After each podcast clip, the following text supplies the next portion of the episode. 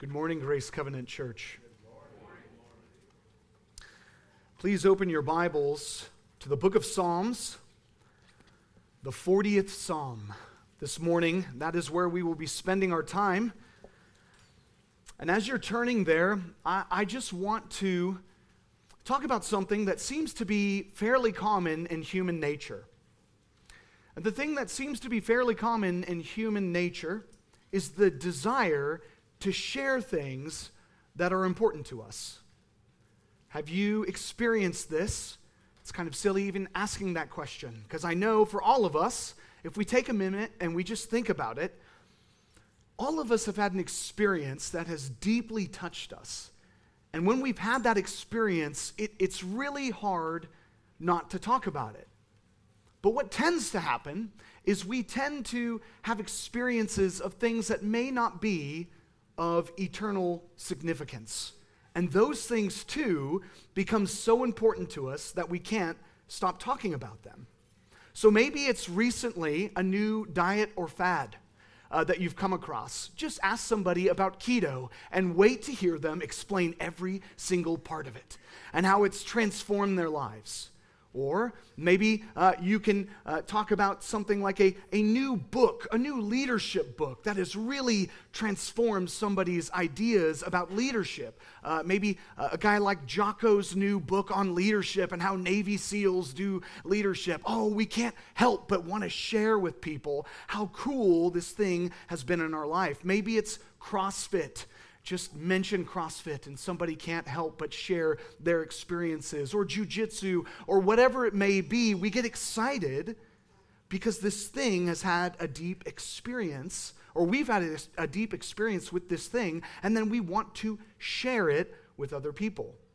Maybe like our church here, um, like the books that you may see in our bookstore, there are books like Knowing God that have had a tremendous impact on our lives. And so as Christians, we can't help but share, oh, you've got to read this book. I, I, I'm so excited to tell you about this book. Or maybe it's Chosen by God by R C Sproul that had a deep impact on your spiritual life. Or maybe even The Holiness of God, something like that, that has just made you say, I, I've got to talk about this thing. This morning, we're going to see from Psalm forty, this reality that David is going to show us in having an experience and can't help but sharing it. And the beauty of it in Psalm forty is that he's talking about things of eternal significance. And so my question for you this morning is not about keto or CrossFit or whatever your favorite book is. My question this morning is, how often are you, out of the abundance of your heart, excited to talk about the saving, wondrous deed of Christ in your life? How often do you shy away from it? Or how often are you actually telling people about how Christ has brought you from the kingdom of darkness into the kingdom of light? And I think this morning David is going to show us, in fact, how to do that.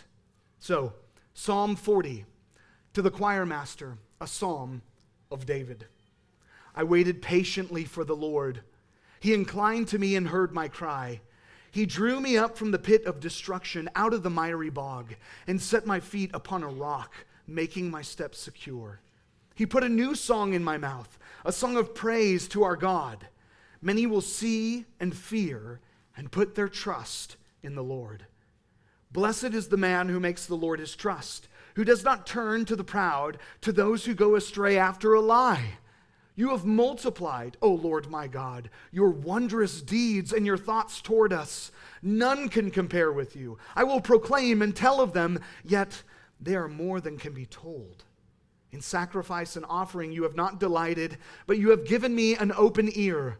Burnt offering and sin offering you have not required. Then I said, behold, I have come. In the scroll of the book it is written of me, I delight to do your will, O my God. Your law is within my heart. I have told the glad news of deliverance in the great congregation. Behold, I have not restrained my lips, as you know, O Lord. I have not hidden your deliverance within my heart. I have spoken of your faithfulness and your salvation. I have not concealed your steadfast love and your faithfulness from the great congregation. As for you, O Lord, you will not restrain your mercy from me. Your steadfast love and your faithfulness will ever preserve me. For evils have encompassed me beyond number. My iniquities have overtaken me, and I cannot see. They are more than the hairs of my head. My heart fails me. Be pleased, O Lord, to deliver me. O Lord, make haste to help me. Let those be put to shame and disappointed altogether who seek to snatch away my life. Let those be turned back and brought to dishonor who delight in my hurt. Let those be appalled because of their shame who say to me, Aha, aha. But may all who seek you rejoice and be glad in you. May those who love your salvation say continually, Great is the Lord. As for me, I am poor and needy, but the Lord takes thought for me. You are my help and my deliverer. Do not delay, O my God. Hear the word of God. This morning, we come to Psalm forty after a very dark Psalm thirty-nine. If you were here with us a month ago when we jumped into Psalm thirty-nine, we saw the ending of Psalm thirty-nine. David literally saying a thing like this. He said, Lord, just stop looking at me. Stop disciplining me so I may die, and this will be over. That's how he is talking about the deep, miry bog, the pit of destruction that he's experiencing in Psalm thirty-nine. And then we come to Psalm forty. It is a, it is a beautiful psalm of how David has waited for God and how God has delivered him. But then even towards the end of the psalm, as we just read, David's already again calling for help. It's it's actually a, a beautiful snapshot of the Christian life. We we wait on God, we're delivered, and then we need to be delivered again. And so we cry out to God and rinse, recycle, repeat, right? This is the Christian life. And so this morning I want to break this up into three categories for you to help follow along in our psalm this morning. The first part of our psalm, I, I, I want you to title, if you're a note taker, it's Reliance. So reliance. Verses one through five will be reliance. And then moving from that part, David's going to move us in verses six through ten, which are going to be entitled Redemption. And then after we go to Redemption, verses eleven through seventeen will be Request. So Reliance, Redemption, Request. Those are the three things that we will see this morning. And so let's jump into this idea of reliance. What does it mean to be reliant upon the Lord? What does it mean to rely on the Lord? Well, David begins in the first verse. Remember, he's just talking about in Psalm thirty-nine how he just wants to die. Just let it be over. And then what does he say? The very first verse, I waited patiently for the Lord. Now that's a, that's a beautiful thing. And as we look at it, I, I know a lot of us have probably taken great solace in the words of He drew me from the pit of destruction, out of the miry bog. But I want you to wait here for a second. So I waited patiently is a translation because it was used emphatically here. This idea of waiting, which seems to be um, the application that has been haunting Grace Covenant Church for months. As we have been going through First Samuel, as we have been going through the Psalter, we keep being reminded that we need to wait upon the Lord. And David starts here with that very same thing. The, the literal translation would actually be, I waited, I waited. I love that. He is just emphatically telling us how he has waited for the Lord. That's why we are able to sing that this morning. I will wait for you. I will wait for you. We needed to be reminded of that this morning. And so Psalm forty-two, we'll really talk about that, but Psalm forty, here we get the beginning. I will wait, or I waited patiently for the Lord, and he heard me. He inclined to me. He heard my cry, and he drew me out from the pit of destruction, out of the miry bog, and he set my feet upon a rock, making my steps secure. So when we see this in Psalm forty, I want you, if you're a note taker, when you're thinking of how do I rely upon the Lord? How is it that I do that? Well, number one is that you would wait. That you would wait upon the Lord. no matter what your circumstances may be, that you would wait upon the Lord, because this reliance upon the Lord is an actual dependence. Because what we so often want to do is to stop relying on the Lord and start relying on ourselves.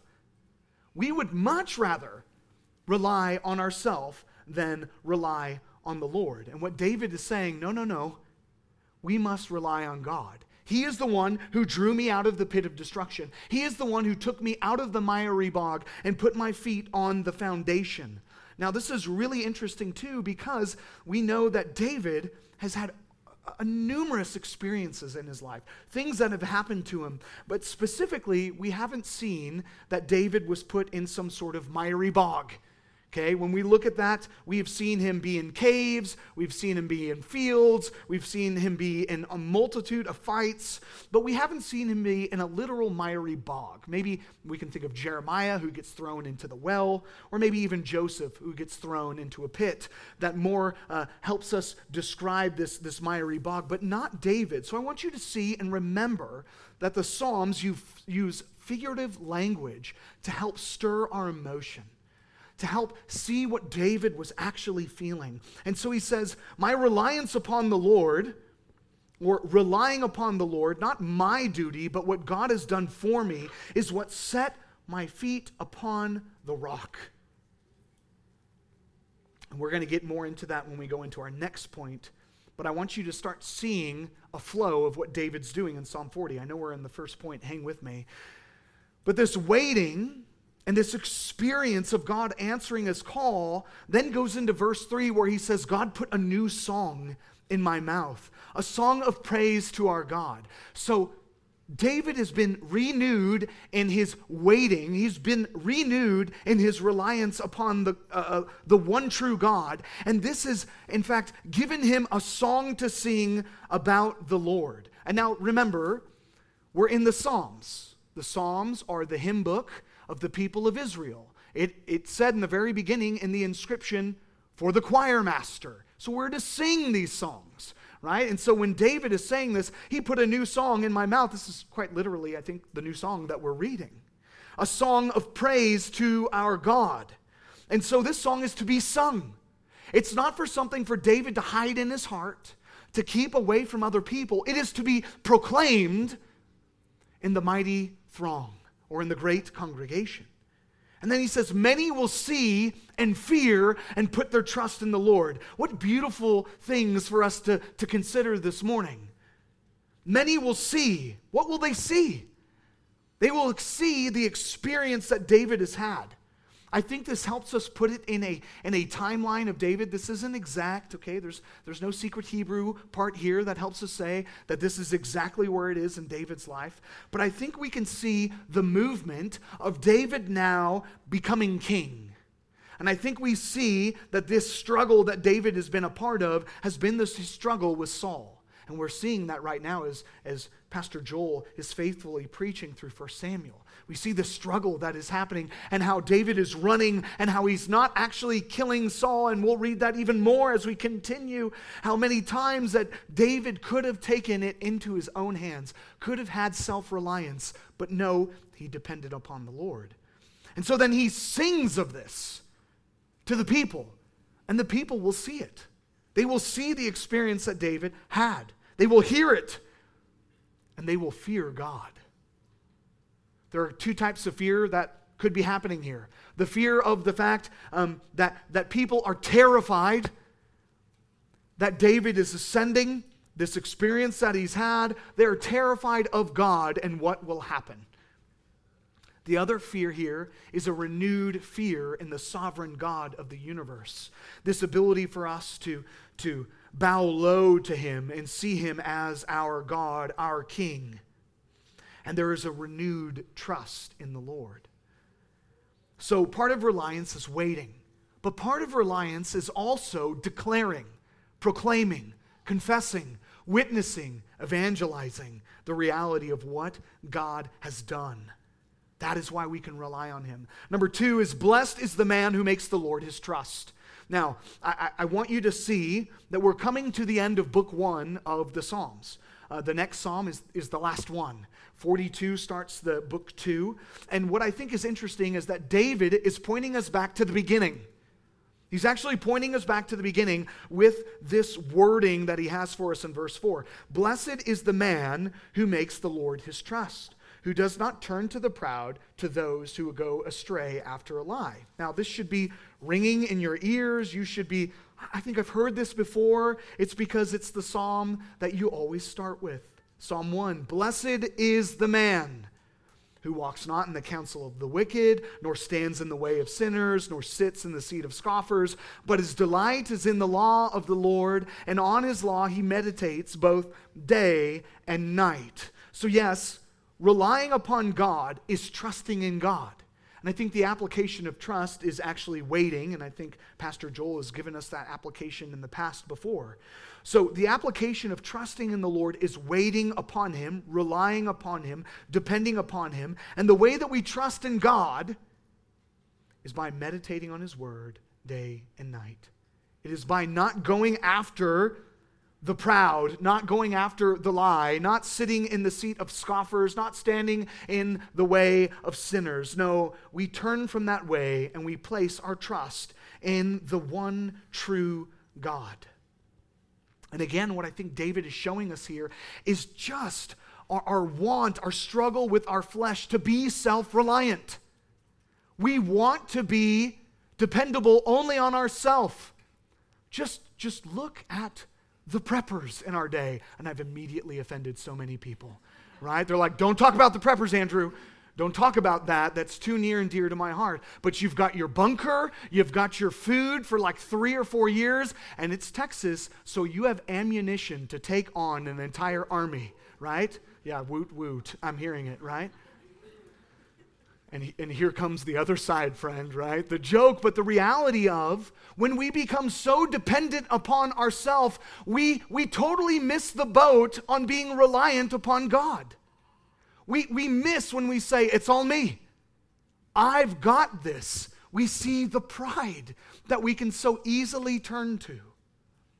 We see the pride that we can so easily cling to.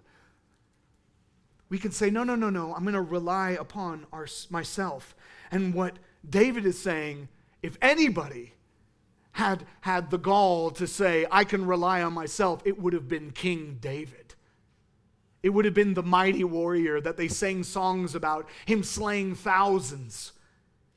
And this same David says, no, I must be dependent on God. I must wait for him. I must put my trust in him. I must be dependent. So this morning here, do not, do not go to that sin, that self-idolatry that's so easy for us to go to, of that pride. That we would not go astray after a lie. That we would cling and be dependent upon the Lord. But then, but then David uh, continues, right? And we see the same cycle. And guess what? It's going to continue to happen through this psalm. We see the same cycle where he's talking about the multiple. This is our new memory verse for the month. Um, it's not up there, but I pointed back to it. Um, you, you have multiplied, O Lord my God, your wondrous deeds, your thoughts towards to us. None can compare with you. I will proclaim and tell of them. Yet they are more than can be told. So again, this morning, I want you to remember part of the Christian life is your dependence upon God, but it's the proclamation of what God has done. Don't be embarrassed. Don't be ashamed of the gospel. We must proclaim. We must sing of it. We must talk about it. And so David, in verses one through five, talks about reliance upon the Lord. And I, I think he gives us a hint in verse five. Uh, you have multiplied your wondrous deeds. None can compare with you. I think he gives us a, a little taste of what's about to happen in verses six through ten. So we move into our second section of the psalm, which is redemption. And oh, is this interesting, friends. In sacrifice and offering you have not delighted. Burnt offering, sin offering you have not required. Well, that's odd, isn't it? That's odd when we think of it, because this is King David writing it. He's, he's clearly under the Old Testament law. In fact, he's a king under the Old Testament law. And the, and the Old Testament kings would literally write out the law, and they would keep it with themselves, and that would be their guiding um, principles, would be God's word, being reliant upon the word of God. And that word is very clear in the Old Testament, that there are burnt offerings, there are sacrifices, there are things that must be made for our sin. We are all sinners, we need to be atoned for. That's why there are the Levitical priests, that's why there are all kinds of sacrifices and offerings that are laid out in great detail. But David says, you've not delighted in these, you have not required. So what's going on here? What's happening? What's David trying to help us see? Well, we've already uh, preached through it with, with Pastor Joel, but if you'll turn in your Bibles to First Samuel chapter fifteen. First Samuel chapter fifteen. And to be reminded uh, of what's happening here in First Samuel chapter fifteen, this is when Samuel is rebuking Saul. Why? Because Saul actually didn't do uh, what he was called to do. He was called to go and wipe out all of the Amalekites. And he doesn't. Verse seventeen, and Samuel said, speaking to Saul, though you are little in your own eyes, are you not the head of the tribes of Israel? The Lord anointed you king over Israel, and the Lord sent you on a mission and said, go, devote to destruction the sinners, the Amalekites, and fight against them until they are consumed. Why did you, why then did you not obey the voice of the Lord? Why did you pounce on the spoil and do what was evil in the sight of the Lord? And Saul said to Samuel, I have obeyed the voice of the Lord. I have gone on the mission on which the Lord sent me. I have brought Agag, the king of Amalek, the, uh, and I have devoted the Amalekites to destruction. But the people took the spoil, sheep and oxen, the best of things devoted to destruction, to sacrifice to the Lord your God in Gilgal. And Samuel said, has the Lord as great delight in burnt offerings and sacrifices as in obeying the voice of the Lord? Behold, to obey is better than sacrifice, and listen than the fat of rams. For rebellion is as the sin of divination, and presumption is as iniquity and idolatry, because you have rejected the word of the Lord. He has also rejected you from being king. So we see this being laid out for us, that even in the Old Testament, God didn't just want us to do sacrifices. He didn't want Israel to be obsessed with sacrifices. He wanted them to be obsessed with following after God, to obeying his voice. I mean, we know this as, as parents, right? We'd rather not have to spank or discipline our children. We'd rather they just listen.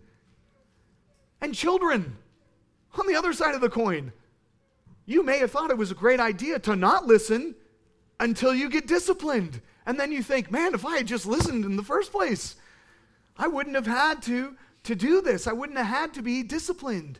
So obedience is what God is looking after. This is what he wants. And this is what David is proclaiming here. But it gets better. And it gets weirder. If I can just be honest, it gets a little strange here in verse seven and verse eight. David says, then I said, behold, I have come. He's quoting something. Behold, I have come. In the scroll of the book, it is written of me. I delight to do your will, O my God. Your law is written or is within my heart. Well, what, what's David talking about here? The scroll of the book. We, we don't have the entire book of the Bible, or David didn't uh, during his time. He had the law, the law in which he was supposed to write down, keep with him, and have in his heart. So David is pointing then to a fact that he is a part of the law, that there is something about him that is contained within the law, and that he has come as it has been written in the scroll of the book, or in the Pentateuch, the Pentateuch. Ooh, I could say that, uh, in the first five books. And he says, I delight to do your will, O my God, your law is within my heart. He's pointing to the fact that he is a part of this. And I would say to you this morning, I would make the argument that David is realizing at this point that he is a part of this, but he is not the part. David here is understanding that he is a type of what is to come, but not the exact thing that has to come. Um, James Hamilton, in his um, in his commentary of the Psalms, writes this, and I think it's helpful for us to understand here. David understands that a king from Judah has been promised. And because Samuel anointed him king over Israel, and Yahweh promised to build him a house, David knew that there was a sense in which he was the prophesied one. In another sense, David knew this too. The descendant of David promised in Second Samuel seven, verses twelve through fourteen, would be the prophesied one. I think what David is doing here is he's acting as a prophet. He is pointing to the Christ that is to come. And before you cry, eisegete, and you're like, what does that even mean? Or someone who reads back into Scripture something that's not actually there, I want to remind you that this is not the first time that David has done this. Psalm two, we see David talking about the Lord that will sit down at the right hand of my Lord. Right? He, he's pointing to the Christ that is to come. Psalm twenty-two, we read the actual words of Christ um, when he is on the cross, and David pointing to this fact. In fact, we read it all over the Psalms. Psalm one ten, verse one, we see it again. Friends, Psalm forty, we see it here. Now, why can I make this claim? Why can I say something so bold that this is talking about Jesus? Well, it's because when we look in the breadth of Scripture, we see that the New Testament is the best commentary on the Old. Well, why is that? Because it's inspired Word of God. It's not just some guy that has a P H D that's worked really hard, and I really like those guys, uh, and I really value their opinion, but it is the Word of God. So turn in your Bibles to Hebrews chapter ten. Hebrews chapter ten, starting in verse five. And you know what? This afternoon, go home and read all of Hebrews ten. It'll be super encouraging and you'll love it. So go back and read the whole chapter. But this morning, we are going to sit in verses five through ten. And it says this: consequently, when Christ came into the world, he said. Big stop. Let's just stop right there. What is the author of Hebrews doing? He is testifying that when Christ came into the world, this is what he actually said. These are Jesus' words. So this is not in the gospel, it's not in the book of Acts, but these are the words of Jesus Christ. Pay very careful attention here. Consequently, when Christ came into the world, he said, sacrifices and offerings you have not desired, but a body you have prepared for me. In burnt offerings and sin offerings, you have taken no pleasure. Then I said, behold, I have come to do your will, O God, as it is written of me in the scroll of the book. Jesus is saying, David was talking about me. Friends, even in the Old Testament, the gospel is being proclaimed. We continue in, in Hebrews ten. When he said above, you have neither desired nor taken pleasure in sacrifices and offerings and burnt offerings and sin offerings, these are offered according to the law, then he added, behold, I have come to do your will. He does away with the first, talking about those laws, in order to establish the second. And by that will, we have been sanctified through the offering of the body of Jesus Christ once and for all. He is the great sacrifice. There is no need for any other, because he was the Lamb of God and his blood atoned for all sin. Praise be to God. So, David points to Christ. He is pointing to Christ. He is pointing to the redemption that is found in God. Why can re- we rely on God? Because there is redemption in God. We are atoned for, so we are able to say, I can rely on him because he has made a way for me. Now, it gets a little more geeky, so hang in there, okay? Hang in with the geekiness for a minute. I have told the glad news of deliverance in the great congregation. Behold, I have not restrained my lips, as you know, O Lord. So David, as he is continuing here, um, the church fathers, like Augustine, says, this is it. This is all Christ. There is no meaning for, for David in that time. He is literally just pointing to Christ. And woe is me to disagree with someone like Augustine. But I think we see David in his context talking about experiences that he's had and still the ability for him to be pointing to the Christ. But what I want you to see is that it still works. It still works in verses nine and ten. For Christ being the one who has told the glad news of deliverance in the great congregation. He, he came to share the gospel, the good news, the will of God. He came to do that to all the people. Uh, specifically to the people of Israel, to the great congregation of the people of Israel. Now, if you look in the Greek Septuagint, that's just a fancy word for the translation of the Old Testament into the Greek. When you read this very verse, I have told thee glad news. That word is actually what gets translated into our New Testament as euangelion. And that word, so cool, means the gospel. When we see this as pointing to Christ, I have told the gospel of deliverance to the great congregation. This is the good news of Psalm forty. It's pointing to Jesus Christ. It's pointing to the deliverance that we have in Christ. Friends, if this is not a psalm that you tend to go to, would you go and would you read it and would you be encouraged about the glad news, the gospel of Jesus Christ, the gospel that is the deliverance of God, the gospel that is the steadfast love and faithfulness for salvation? Would you remember it? And David here also proclaiming this great news. Again, we see the context of Psalm thirty-nine coming into forty. He is proclaiming the great news to the people of Israel, to the congregation. He cannot hold the deliverance. He cannot hold the steadfast love, that covenantal love. He cannot hold God's faithfulness in his heart. He can't do it. He literally has to create a new song and then lead the congregation and singing it together. He can't conceal it. Friends, why is it so difficult for us to share the gospel of Jesus Christ? Why do we again and again have the hesitancy if it is the abundance of our heart?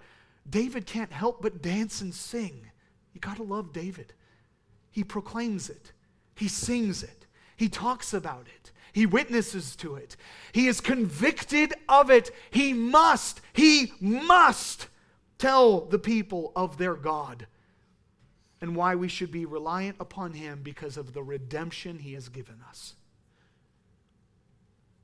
So then we move from redemption. We move from the good news of Psalm forty. We could do a whole sermon series in that. I have to contain myself. Um, And then we go into verses eleven through seventeen, which are the request. Okay, so we began verses one through five in reliance, right? We, we wait for God, we trust in God. And as we do those things, as we trust in God, as we delight in his word, as we meditate on his law, both day and night, we are able to wait for him. We are able to remember the experiences of God, his redemption in our own life, where he drew us out of the pit of destruction, out of the miry bog, and put our feet on secure foundation. We remember the gospel of Jesus Christ as he once and for all abolished that system of needing to make sacrifices. In his once and for all sacrifice, we, re- we remember the redemption of God. And then that leads us into request. That leads David into request. So David immediately begins in these verses eleven through seventeen, which is a prayer of supplication or petition to God. He says, you will not restrain your mercy from me, your steadfast love. He's repeating of those ones earlier. Your faithfulness will ever preserve me. What good news, friend. as you go to the throne room of God to remind yourself of the abundant, wondrous deeds of God, of His abundant mercy on your behalf, of His covenantal love that cannot be broken. As you go there with your, with your needs, as you're in the storm, David can, can testify to being in the storm. But as you go before God, how you can know that God has mercy for you and that when you're not faithful, He is. And that you can rely upon Him. He reminds himself this because why? Because the evils have encompassed him, right? Man, didn't you just get saved from them, David? What's going on with you, right? And and we can we can point that out in Psalm forty and be really quick to be like, dude, you just got saved. Why are you asking to be saved again? Just enjoy it for a minute. But that's our lives. My God is so good in Psalm forty that He's like, you know what? I'm going to show you exactly what you look like. Help me. Oh, you saved me. And then two minutes later, I need your help again. But guess what? That's what God wants. He wants that utter dependence upon Him. He wants us to depend on Him and not on ourselves. And then he talks about, David's very clear, my iniquities. His own sin has caught up with him. And so he cries out to God. In fact, these are imperatives. Be pleased, O Lord, to deliver me. Make haste to help me. He's able to just cry out to God for deliverance, for help. And then he kind of lists that out, that it would be because of these people who are, are coming after his life, these people who are scoffing at him, these people who are seeking to snatch his life away, those people who are saying, aha, aha, gotcha. He's asking, Father, deliver me, give me help. And then what does he do? He goes into the same rotation again, friends. We saw it in reliance. We saw it in redemption.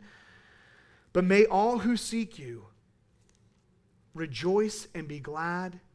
May those who love your salvation say continually, great is the Lord. Friends, if you get nothing from this sermon, if you've been saved by Christ, you better sing about it. You better talk about it. You better be constantly thinking about it. And you better be sharing it. I lovingly, as your pastor, I don't want to beat you up over that, but I want you to see from Scripture that it is so important and it actually gives you a window into your soul. Are you not wanting to share Christ? Why? Are you not dwelling on the richness and the beauty of Jesus, who is your salvation? Which would lead you to be, out of the abundance of your heart, your mouth would speak, great is the Lord. And then David's able to end it with, but as for me, right? I'll, I'll tell everybody, remember, we must sing of these things, and surely he's a part of that, everybody. As for me, I am poor and needy. Maybe underline this verse, friends. As for me, I am poor and needy, but the Lord takes thought for me. What a beautiful thing to be reminded of. Number one, David is poor and needy. That guy Um, is, when we think of it, was not poor. Uh, he was the king of Israel. He was doing okay. But what he's saying is that he's poor in spirit. He is needy of God for his salvation. He is completely dependent and reliant upon God because he knows of the redemption that is found in faith in God. And so he says, I am poor and I am needy, because we are always poor and needy. We're always in need of God, to be dependent upon Him. And then this is the one that you need to meditate on all week. But the Lord takes thought for me. Would you remember that when you feel like you are all alone? Would you remember that when you are consumed by the thoughts of other people? When you are consumed to go after the lie and after the pride uh, of, of maybe your own self uh, creating this identity for you, or maybe other people saying things that weigh you down and create in your mind some sort of thing that you must follow or you must be, remember that the Lord takes thought for you. It's you God takes thought for. If you are in Christ, He loves you. He wants you to bring your requests to Him. We learned this week as we were going through our Puritan study that this is Christ's work on our behalf right now in heaven. He is our mediator. He longs for us to bring our requests before him. This is his heavenly ministry towards us. This is the encouragement we have in Christ. The Lord takes thought for you.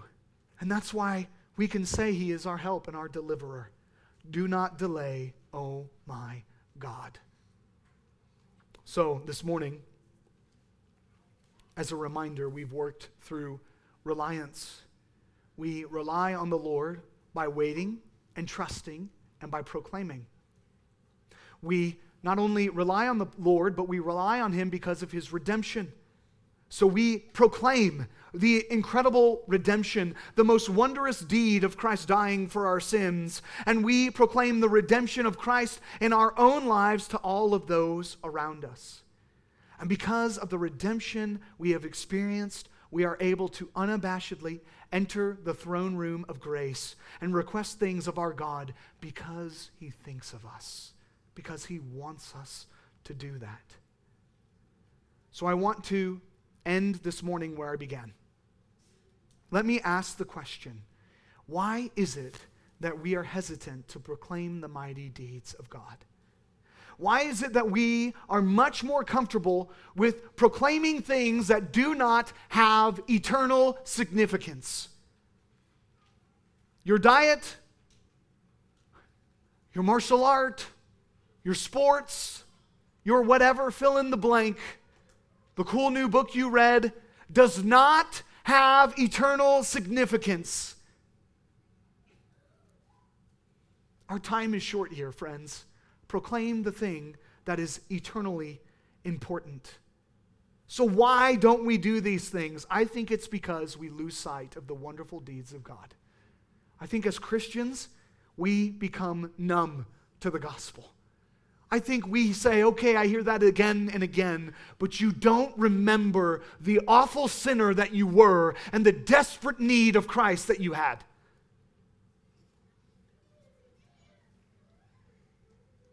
This morning, I want you to be reminded from the Psalms, which if you had to summarize the Psalms, I think it would be, one of them, would be remembering the wonderful deeds of God. So this morning, I want you to be reminded of them, both from the scripture, as we read, and from your experience. So you've all got homework.